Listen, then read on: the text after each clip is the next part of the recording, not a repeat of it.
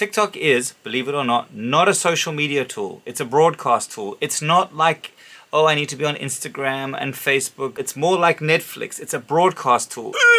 It's the Digital Savage, Jon Savage. This is another episode of the podcast. Right, let's talk about TikTok.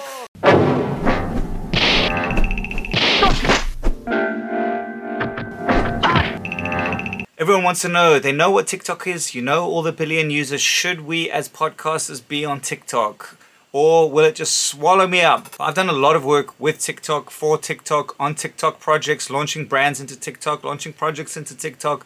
Um, and so far, I mean, it's a mixed bag, but on the whole, very positive experience. Now, I'm not going to address any of the political or security issues that are currently being debated all around the world. That is not where my head's at. I'm just talking about using it as a tool. Here are five reasons I think that you as a podcaster should definitely be on TikTok. Number one, TikTok is, believe it or not, not a social media tool. It's a broadcast tool. It's not like, oh, I need to be on Instagram and Facebook.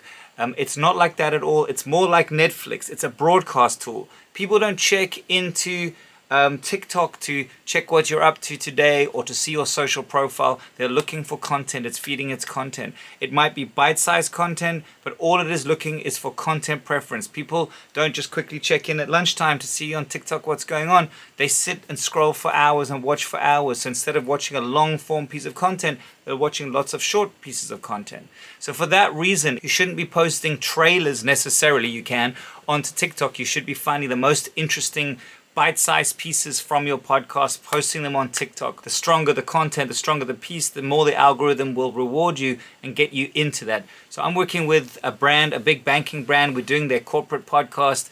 Um, their podcast is doing well on YouTube and Spotify. But what's really happened is that a few people have cut out bite sized pieces out of this podcast, put it on TikTok, getting two, three, and sometimes four million views. It's all about the quality of the content. That's what you got to focus on for TikTok. Number two, one of TikTok's quiet secrets, in my opinion, that I've had a lot of success with is not only is it short form content, they have a live streaming capability. Now, yes, you have to earn it. You have to get to a thousand, I think a thousand followers before you can open it up.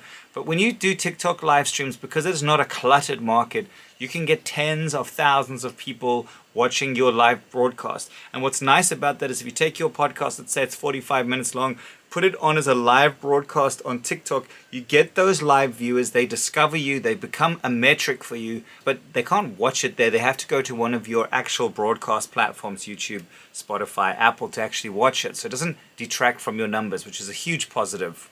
Number three is discoverability. Now, this is a massive one. You're trying to grow a podcast audience, you need to be discovered. If you look at the other social media and broadcasting platforms like Instagram and Facebook and YouTube, they don't have strong discovery. So in Instagram, you know how hard it is to start an Instagram profile from scratch. You know, you get one follower and therefore your video gets one view. You have to build it up like a little snowball. It's not really a place for discovery. It's more of a place to check in with people that you're fans in. Same with Facebook and even YouTube is a giant search engine. So discovery is hard.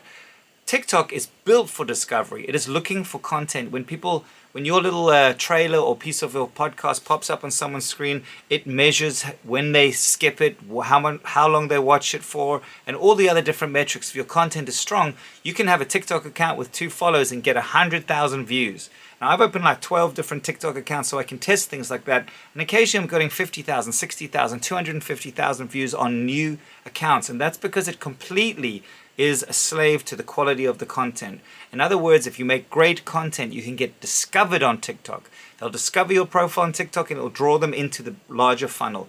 TikTok is one of the biggest discovery engines for new podcasts. So really think about that. There aren't there isn't another platform that does what TikTok does. Number 4 is engagement. Now yes, all the social media focus on engagement, but TikTok's engagement is particularly high. How people have interactions with TikTokers and TikTok content that you can contribute money, that you can comment, and all of those sorts of things. It really is an engagement driver that uh, the other social media platforms are trying to catch up with TikTok because how strong they are.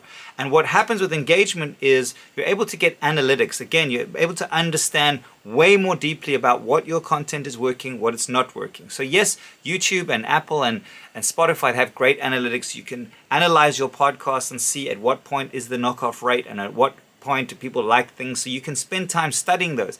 But because of the nature of TikTok, it's very fast, it's very furious. You can look in a glance, well, this piece of content got six views, this one got 600,000 views. Let me do more of that stuff. So, in terms of um, actually getting consumers to engage and a future audience to actually engage with you, even if they're telling you, I hate you, which is useful information, I don't like this content, very useful information, it happens fast and furiously on TikTok and a lot more slower and methodically on the other social media platforms. The fifth one is a simple one, it's just that TikTok shows off personality. Podcasts are, are about content, but also about personality. I'm not talking about like stardom personality, but you could be a quirky guy with a quirky voice or a funny lady with a funny voice. Doesn't matter what you have, right? But TikTok finds those quirks and actually rewards them. And, and so you can actually start experimenting with people being attracted to your personality through TikTok, which is way harder again to build a profile on another social media platform. But using TikTok to showcase your personality will again attract people to the podcast that you're creating. That's it from me. Very quick overview of TikTok for podcasters. Um, if you go to my link in my Instagram bio, it's at Jon Savage. I do one on one sessions. You can book me for an hour or just uh, mail me with questions if you want to talk to me. This is the Jon Savage podcast. Please subscribe, rate it, give me some feedback. Hiya! Oh, madness, my friend.